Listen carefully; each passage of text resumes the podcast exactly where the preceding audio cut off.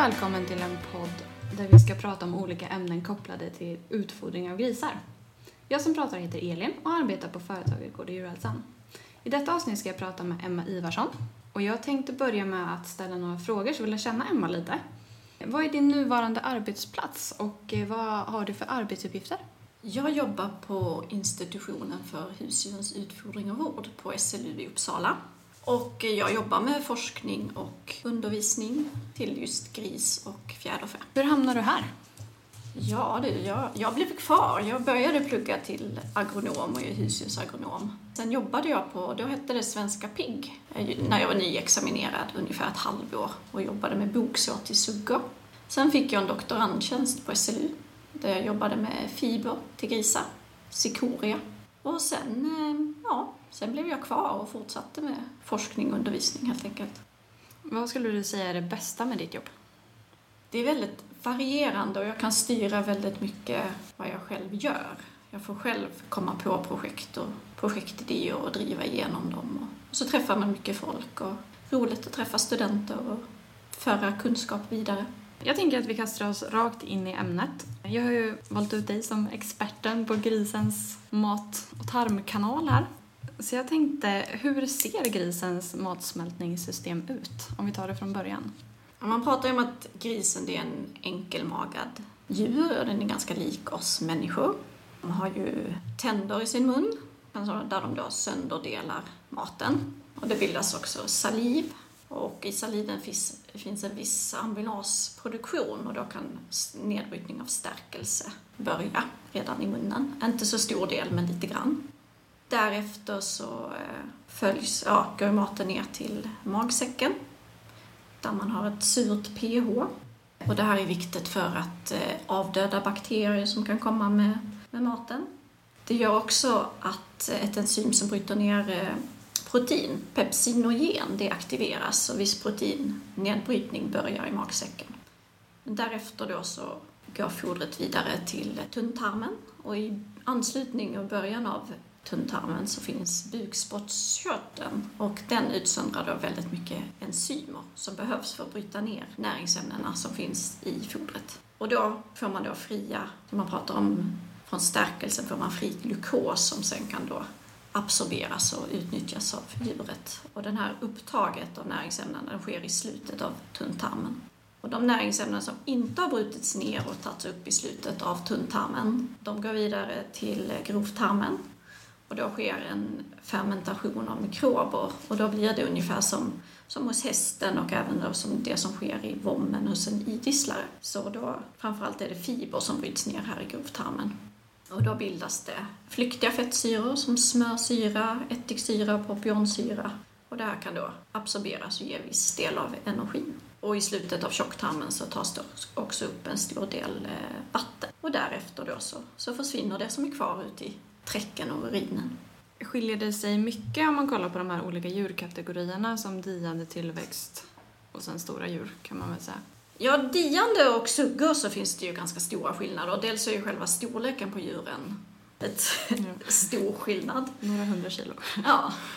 Men de diande, de är ju, så länge de dricker mjölk är de ju anpassade för att ta hand om mjölken. Och de enzym som produceras, det är ju mycket laktas för att bryta ner då mjölksockret.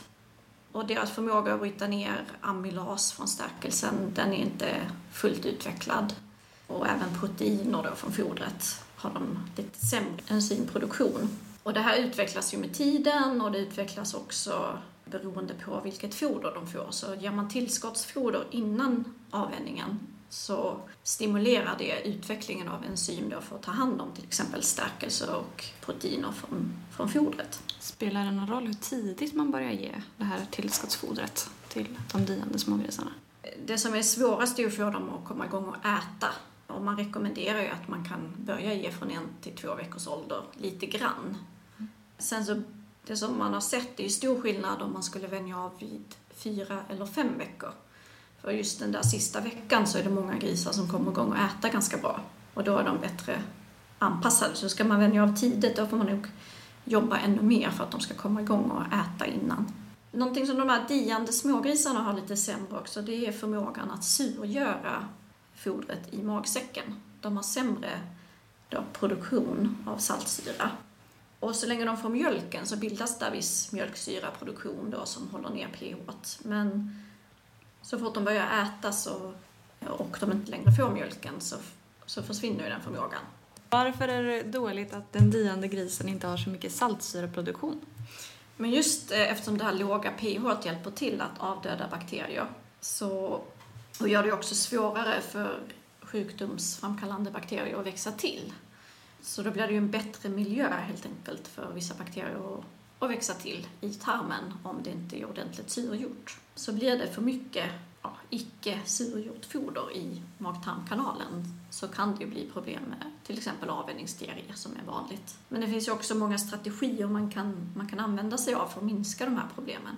Man kan ha avvänjningsfoder som man pratar om en låg buffrande kapacitet, det vill säga att pH hålls så surt som möjligt eller att man tillsätter någon syra för att sänka pH. Man kan också begränsa grisarnas foderintag, lite restriktiv utfodring så det inte blir för mycket foder på samma gång.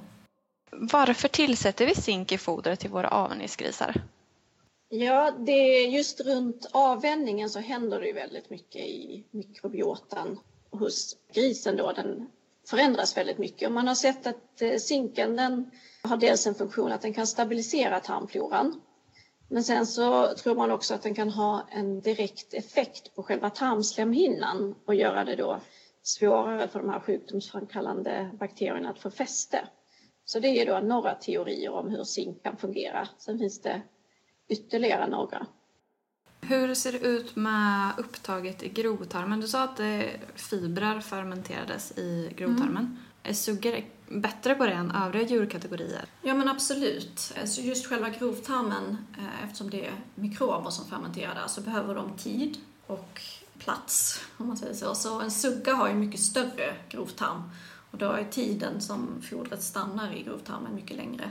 Och då blir de också mycket bättre på att utnyttja just fiber än en liten smågris. Föds smågrisar med de här bakterierna i tjocktarmen? Eller? De föds i princip sterila, eller just under själva förlossningsprocessen så börjar de ju då få i sig bakterier från miljö och från suggan. Men det är ju någonting som utvecklas. Och man vet ju också att får de mycket fiber så kan det stimulera fibernedbrytande bakterier. Så suggor som äter mycket grovfoder kan bli bättre på att ta hand om grovfodret också. Nu har vi pratat lite om vad, vad grisen har för potential kan man säga, vart saker tas upp. Vad kan man säga händer med de olika delarna i fodret när grisarna har ätit det? Ja, proteinerna, om vi börjar med dem, det är ju då långa kedjor med aminosyror. Så det är ju enskilda aminosyror som de bryts ner till och sen kan de då absorberas och bli nya byggstenar för muskler och vävnader i kroppen. Kolhydraterna då, alltså som socker och stärkelse, så här icke-strukturella kolhydrater, de bryts ju ner till glukos som sen kan absorberas och då blir energi framför allt. Ja, fett, det bryts ju ner eh, också med speciella lipaser och det behövs även en del galla. Och då är det ju enskilda fettsyror glycerol. Och fibrerna då, de strukturella kolhydraterna, de kan inte smältas av grisens egna enzymer, utan det är då de här mikroberna i grovtarmen som fermenterar dem. Och det blir ju de här kortkedjiga fettsyrorna som smörsyra, propionsyra och ättiksyra. Och det kan då också till viss del användas som energi.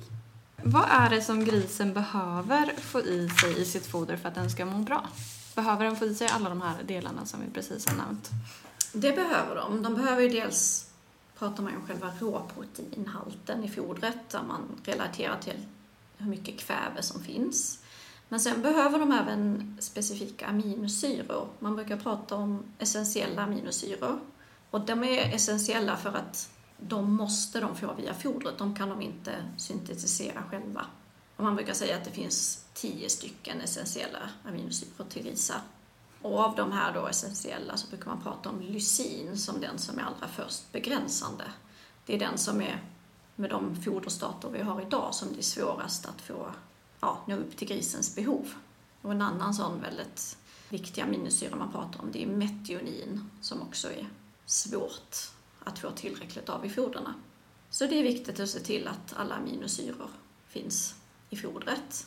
Vad det gäller fett så dels så är det ju väldigt bra energikälla men det finns ju också essentiella fettsyror som linolsyra och linolensyra eller omega-3 och omega-6 pratar man ju också om som är jätteviktiga för många funktioner. Vad det gäller kolhydraterna så stärkelsen den ger ju framförallt energi. Och man har inte direkt behov av stärkelse men eftersom det är det, ja, den viktigaste energikällan så, så är det ju väldigt viktigt. Och fibrerna de är viktiga dels för mag-tarmfunktionen i sig men kan också bidra med en hel del energi, framförallt till suggorna då.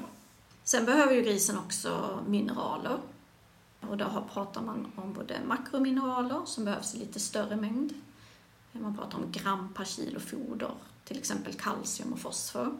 Sen behövs det också de här mikromineralerna eller spårämnena och där har man väldigt låg nivå, till exempel ett milligram per kilo som jod eller järn. Men de är också väldigt viktiga. Och så vitaminerna, där vi har både fettlösliga, A, D, E och K. Och de vattenlösliga, där framförallt eh, många olika B-vitaminer. Grisen behöver inte C-vitamin, men det är ingenting som är farligt för dem och det kan vara en bra antioxidant om det finns med. Så det är mycket som behövs. Och behöver den här, alltså behöver även den diande grisen alla de här grejerna? Eller blir de försörjda av suggans mjölk? Så länge de eh, diar så blir de försörjda av suggans mjölk. Mm. Det som smågrisar behöver i modern produktion det är ju järntillskott eftersom suggans mjölk den har väldigt låg halt av järn och eh, i naturen så får grisarna i sig järn från jorden men det har vi ju inte inne i våra stallar. Så det, men annars så klarar de sig bra på suggmjölken. Hur vet man om grisen saknar någonting av de här ämnena som vi har pratat om? Ja, jag vill inte säga att det är jättevanligt att man ser några bristsjukdomar idag i produktionen. Just smågrisar, om de inte skulle få i sig järn så kan de ju vara bleka eller ha en sämre tillväxt. Skulle man till exempel ha för lite energi i fodret till suggor som ger di så får de en sämre mjölkproduktion. Och då kan man se att smågrisarna växer sämre.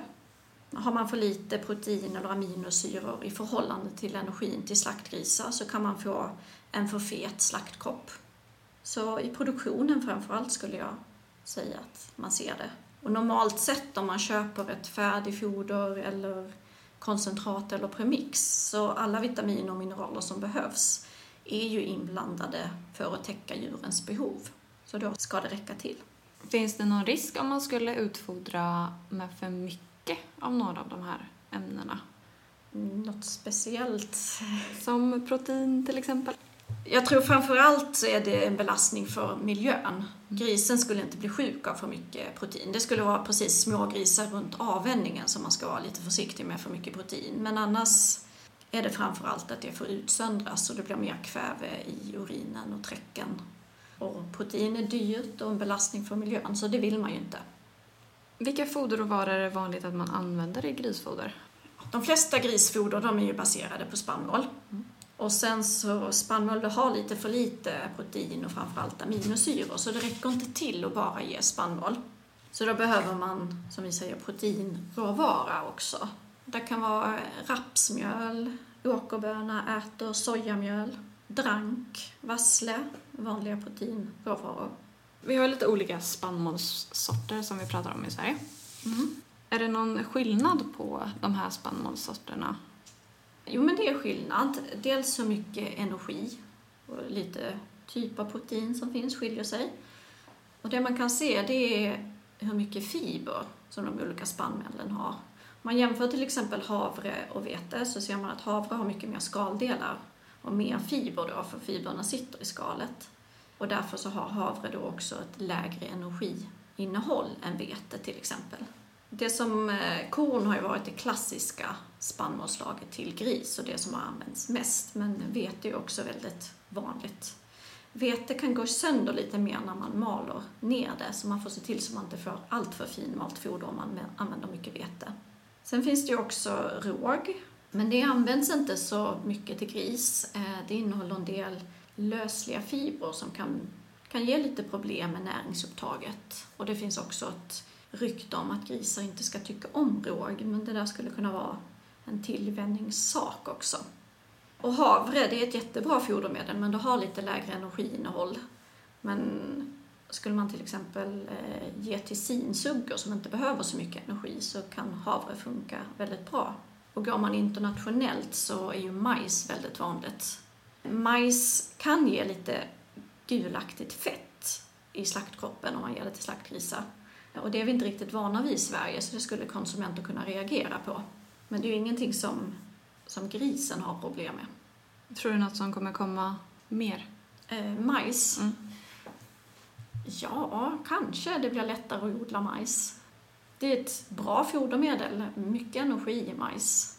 En del omättat fett också som är, är bra i lagom nivå. Vad använder vi för proteinfodermedel? Det finns en hel rad med olika proteinfodermedel.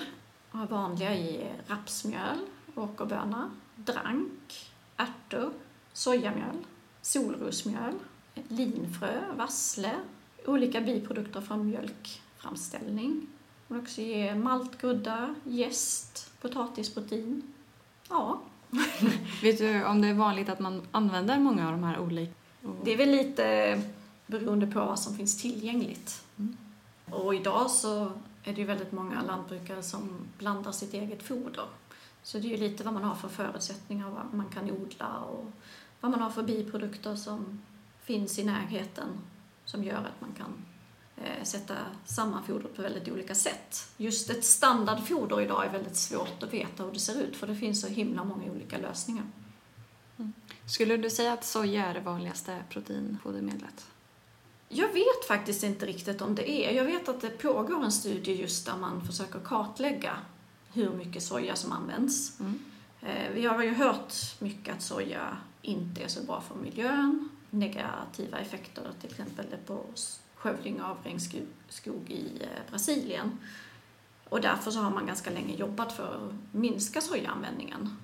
Och tycker man har varit ganska duktig, men fortfarande så används ju en del soja, men exakt hur mycket är så svårt att få fram siffror på. Men varför är sojan så bra då, om den har så mycket dåliga effekter på miljön? Alltså från grisens synvinkel så är soja jättebra. Det har en hög proteinhalt, har bra sammansättning av de här aminosyrorna som är viktiga. Mycket lysin som är viktigt för grisen. Och så länge den är värmebehandlad på något sätt som det ofta är när man tar fram ett sojamjöl så är det få ämnen som är negativa för, för grisen. Få sådana här antinutritionella ämnen i det. Och det är ofta smakligt så det är ett bra fodermedel helt enkelt. Skulle den ha mer såna här antinutritionella ämnen om den inte var värmebehandlad? Ja, just eh, det finns något som heter trypsininhibitorer som är värmekänsliga. Så därför så behövs soja värmebehandlas innan det används som fodermedel. Eh, Man pratar lite om syntetiska aminosyror i fodret. Vad, vad är syntetiska aminosyror och varför är det fördelaktigt att använda? Det är då när man har framställt en aminosyra i ren form, som man brukar säga syntetiskt. Så det är bara till exempel lysin i den här. Det är bara lysin helt enkelt, inte en massa andra protein och aminosyror. Och varför kan det vara bra att ha bara lysin? När man komponerar ett foder så vill man täcka grisens eh, behov av samtliga aminosyror. Man har ganska bra koll på vilka behoven är. Men däremot så matchar detta inte vad som finns med vad som finns i fodermedlen vi har tillgängligt. Och man har också sett att det hjälper liksom inte att ge för mycket av en viss aminosyra. Det blir inte någon bättre produktion för det, utan det bästa är om man kan utfodra enligt rekommendation för samtliga. Men fattas du då bara lysin till exempel och alla andra aminosyror är uppfyllda så blir det mycket lättare att få till ett foder om du då kan tillsätta det här rena lysinet i fodret men inte de andra. Så det är för att få ett mer balanserat foder som det då hjälper till. Vet du hur man gör de här syntetiska aminosyrorna? Exakt process kan jag inte, men jag vet att det är mikrober som på något vis då syntetiserar fram dem och sen så renframställer man dem genom olika kemiska processer. Då. Vad grundar sig näringsrekommendationer till gris på? Det baseras ju då på, på forskning, en rad olika studier. Och det man ofta vill i våra produktionsdjur det är att få en maximal produktion. Man kan göra något som heter så kallad dos-responsstudie. Och då så brukar man ha en ökad nivå av, om man tittar på en viss aminosyra, och så mäter man hur mycket djuren växer då. Och så brukar man komma till en platå när det inte längre hjälper att tillsätta mer av, säg lysin. Grisen växer inte mer utan, och då har man nått då behovet för, Så max, då, ja, för maximal tillväxt. så då ökar man, då har man en, man utgår från en, ett foder och sen så ökar man successivt hela tiden nivåerna av Ja, man, man utgår ofta, man börjar lite under Mm. behovet och sen ökar man upp. Och så länge man är under behovet så hjälper det att tillsätta mer hela tiden. Men när du har nått djurens behov så kommer inte tillväxten att öka mer, även om du tillsätter mer av en viss aminosyra.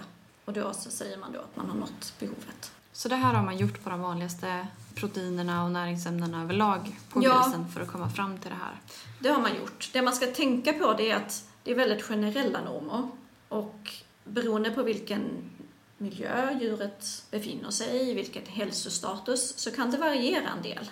Så även om det står ett exakt värde i eh, fodertabellen eller näringsrekommendationerna så betyder det inte att det alltid är det här värdet på gården, utan det kan variera lite och man kan behöva göra lite gårdsspecifika lösningar.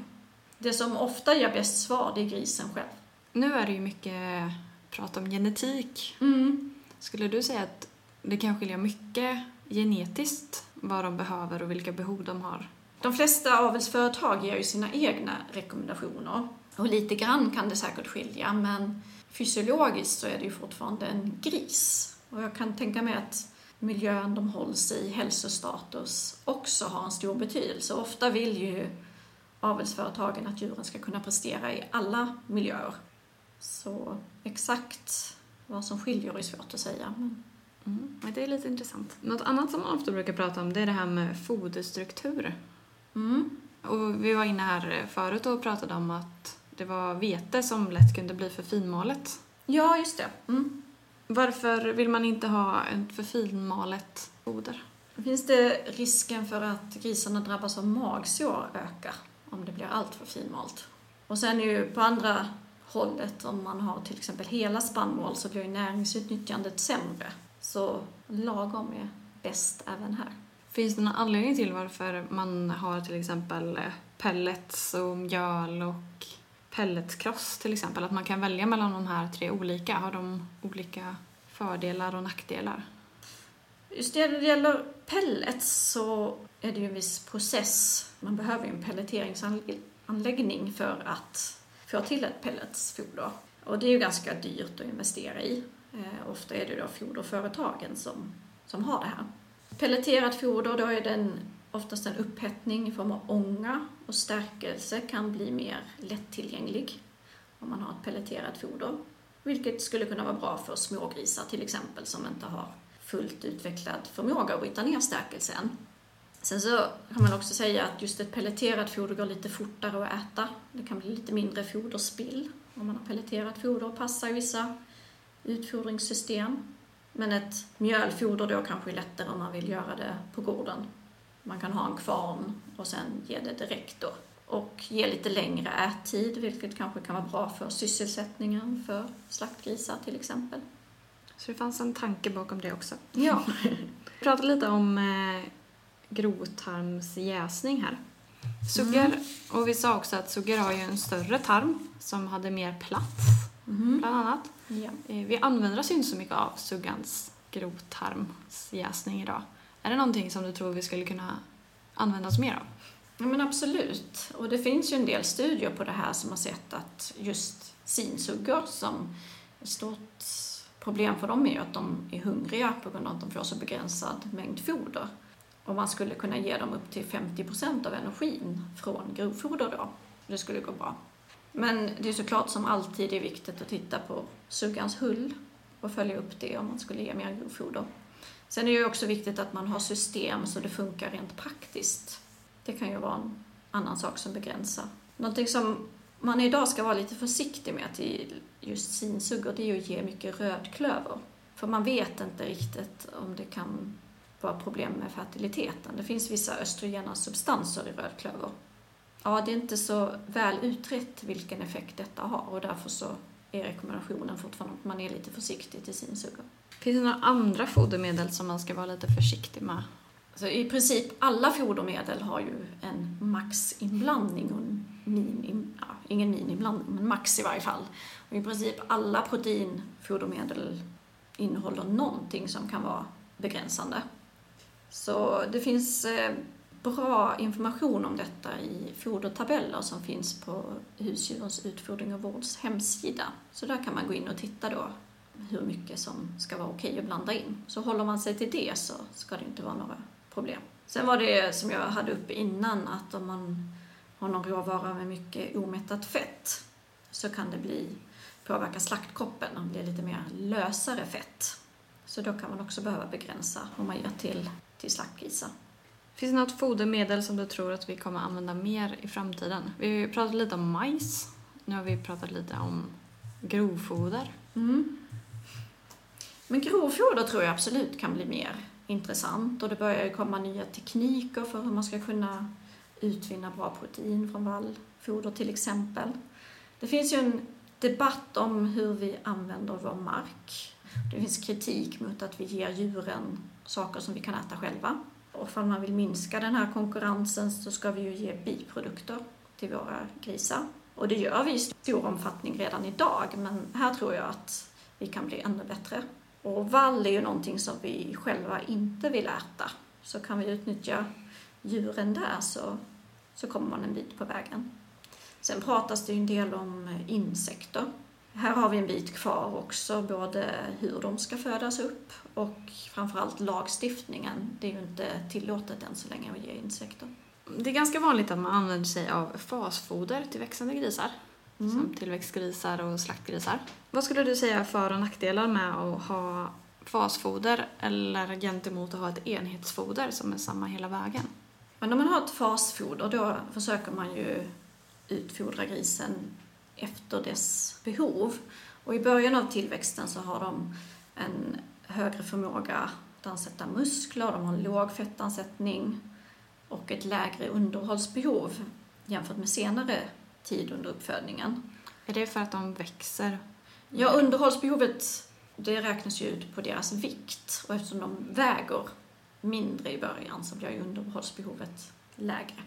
Så det gör ju att de behöver mer aminosyror och protein i början av uppfödningen för då kan de ansätta mer muskler jämfört med i slutet. Så mer protein och aminosyror i förhållande till energin. Så om man då ger direkt efter djurens behov så, så ändrar man kanske två till tre gånger under uppfödningen och sänker då aminosyrorna efterhand.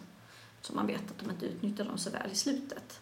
Och det andra alternativet är ju om man ger samma foder hela tillväxtperioden. Och då ligger man ju ofta någonstans i mitten av behoven. Det vill säga i början av uppfödningen så får de lite för lite protein och aminosyror och i slutet får de lite för mycket. Och anledningen till att det här funkar så pass bra som det ändå gör och ger dem ett enhetsfoder, det är att grisarna kan kompensera. Man pratar om kompensatorisk tillväxt. Så i början av uppfödningen, när de får för lite protein, så växer de ju sämre. Men i slutet då, när de får lite för mycket, så utnyttjar de det här väldigt väl, tar igen det de har missat. Så i många studier när man jämför enhetsfoder och fasfoder så får man ungefär samma tillväxt sett över hela perioden. Men sen beror det såklart på vad man har för möjligheter på olika gårdar, vad som är mest lämpligt. Om man kollar ur ett miljömässigt perspektiv, då borde väl fasfoder vara ett bättre alternativ? Ja, det borde vara det med just att man kan utnyttja fulla genetiska potentialen hela vägen. Men många studier har ju sett ändå att man får väldigt liten skillnad mellan dem. Så just på grund av att grisen har så pass bra förmåga att kompensera. Men då gäller det ju att hamna rätt också. När man pratar om foder till grisar så är det ofta att man pratar om nettoenergi Mm. eller omsättbar energi. Det är Mm. två ord som ofta kommer upp. Grisvärlden har valt att nu ska vi gå från omsättbar energi Mm. till nettoenergi. Mm. Eh, Det sker en liten kamp där ute fortfarande. Vad är egentligen nettoenergi och omsättbar energi och varför ska vi byta? Man börjar ju med på energisystemen och tittar vad som finns i fodret, hur mycket energi som finns där. Då pratar man om bruttoenergi. Men sen så utnyttjar ju grisen det på olika sätt och man kan räkna ut hur mycket energi som försvinner från träck och urin och då kommer vi ner till den omsättbara energin. Men det kostar också en del energi för djuren att omsätta detta och då försvinner det en hel del värmeförluster. Och om man räknar ut hur mycket det här är och drar bort från det, då kommer man ner till nettoenergin. Och det är ju det, själva nettoenergin som grisen kan använda för tillväxt till exempel. Och just hur mycket som försvinner när man går från omsättbar till nettoenergi, det varierar en hel del mellan olika fodermedel. Det blir mer värmeförluster om du har fiberrika fodermedel till exempel än om du har fett. Så då gör det ju att det blir mer korrekt helt enkelt om man använder nettoenergisystemet. Du skattar på ett bättre sätt vad djuret faktiskt kan använda. Och om man vill lära sig mer om foder, vart tycker du man ska vända sig då? Husdjurens utfodring och Fords hemsida har eh, fodertabeller och näringsrekommendationer på ett bra sätt. Jag vet också att det finns en hel del bra information på Gård och djurhälsans hemsida. Det är väl en bra start. Mm. Då får jag tacka så mycket att eh, du Mm. Tack för att du har lyssnat. Du hittar fler poddar som är producerade av Gård och djurhälsan på vår hemsida och där du lyssnar på poddar. Denna podd finansieras av Europeiska fonden för landsbygd.